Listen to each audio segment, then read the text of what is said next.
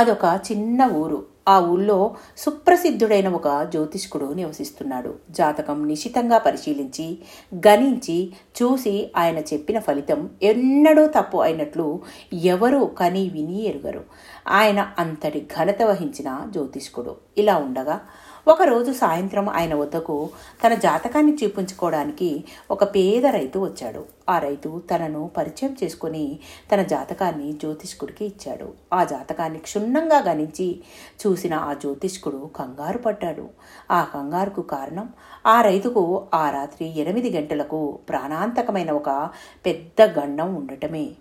ఆ జ్యోతిష్కుడు తన కంగారును కప్పిపుంచుకుంటూ రైతుతో సూటిగా ఏమీ చెప్పకుండా అయ్యా ఈరోజు నాకు ఒక ముఖ్యమైన పని ఉంది. ఏదో పనుల మధ్య దాన్ని గురించి మర్చిపోయాను. మీ జాతకాన్ని నా వద్దే ఉంచండి. దయచేసి రేపు ఉదయం మీరు రాగలిగితే అప్పుడు నిశ్చితంగా గణించి చెప్తాను అని చెప్పాడు. జ్యోతిష్కుడు చెప్పింది నిజమని నమ్మిన రైతు కృతజ్ఞతలు తెలిపి మర్నాడు వస్తానని చెప్పి వెళ్ళిపోయాడు. రైతు వెళ్ళిపోగానే జ్యోతిష్కుడు తన భార్యను పిలిచి ఆమెతో ఇప్పుడు నన్ను చూడటానికి వచ్చిన వ్యక్తి ఉన్నాడే.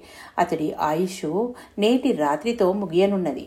ఆ విషయం అతడికి చెప్పకుండా రేపు వచ్చి చూడండి అని చెప్పి పంపించి వేశాను. అతడు ప్రాణంతో ఉంటేనే కదా రేపు నన్ను వచ్చి చూడగలడు అని చెప్పాడు.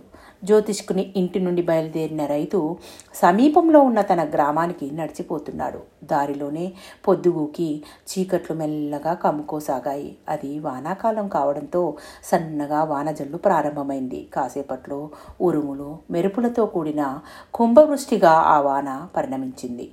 అప్పుడు రైతు ఒక అడవి మార్గం గుండా పోతున్నాడు. తలదాచుకోవడానికి చుట్టూ కలియజూడగా కాస్త దూరంలో శిథిలావస్థలో ఉన్న ఒక శివాలయం కనిపించింది. అంతే.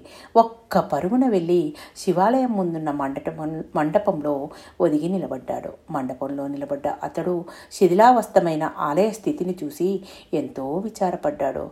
హా ఆలయ గర్భగృహం మండపం ఈ మేరకు శిథిలమైపోయిందే. అక్కడక్కడ మర్రి రావి చెట్లు మొలకెత్తనారంభించాయి. నా వద్ద సరిపడేంత ధనం ఉంటే ఈ ఆలయాన్ని పునరుద్ధరించే ప్రయత్నాన్నే ముందు చేపడతాను అని మనసులో అనుకున్నాడు. అంతటితో ఆగక అతడి ఆలోచనలో మరింత విస్తరించాయి. ఆ శివాలయాన్ని పునరుద్ధరించినట్లు మానసికంగా భావించాడు. గోపురం రాజగోపురం ప్రాకారాలు మండపాలు వంటి వాటిని మానసికంగా భావించాడు. కుంభాభిషేకం నిర్విఘ్నంగా జరిపించి గర్భగృహంలో శోభస్కరంగా కొలువుదీరిన మహాశివుడికి సాష్టాంగ ప్రణామాలు అర్పించాడు.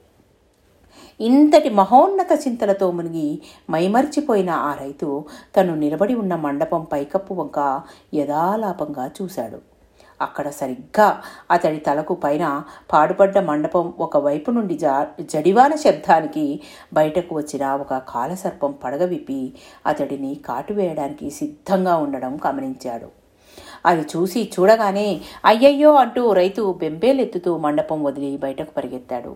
అదే సమయంలో వానతో మరింతగా శిథిలావస్థకు చేరిన మండపం ధబ్బుమంటూ కూలి నేలమట్టమైపోయింది. అప్పుడు రాత్రి ఎనిమిది గంటలు. వాన కూడా ఆగిపోయింది. బ్రతుకు జీవుడా అంటూ రైతు ఇల్లు చేరుకున్నాడు. మర్నాడు వెళ్ళి జ్యోతిష్కుడిని కలుసుకున్నాడు. ఇతడిని చూసి ఆ జ్యోతిష్కుడు అవాక్కయ్యాడు. అతడు మన జాతక గణింపులో తప్పు జరిగిందేమో? అని ఎంచి జ్యోతిశాస్త్ర గంధాలను తెచ్చి క్షుణ్ణంగా పరిశోధించాడు. గణింపులో ఎక్కడా తప్పులేరు అంతా సరిగ్గానే ఉంది. ఇటువంటి గండం నుండి తప్పించుకోవాలంటే ఆ వ్యక్తి ఒక శివాలయం నిర్మించి కుంభాభిషేకం చేసిన పుణ్యం గడించి ఉండాలి అని జ్యోతిశాస్త్రం వచిస్తోంది. పాపం. పేద రైతుకు ఆలయం నిర్మించి కుంభాభిషేకం నిర్వహించగల స్తోమత ఎక్కడుంది? అనుకుంటూ జ్యోతిష్శాస్త్రం తెలియజేస్తున్న అన్ని వివరాలను రైతుకు కుండ బద్దలు కొట్టినట్టు చెప్పాడు. అప్పుడు ఆ రైతు గత రాత్రి తనకు జరిగిన అనుభవాలను విపులంగా జ్యోతిష్కునితో చెప్పాడు. ఆ తర్వాత జ్యోతిష్కుడు రైతుకు ఇంకా చెప్పవలసిన జ్యోతిష్యాన్ని చెప్పి పంపించేశాడు. దైవాన్ని తలిస్తే ఎలాంటి గండాలైనా గట్టెక్కుతాయి.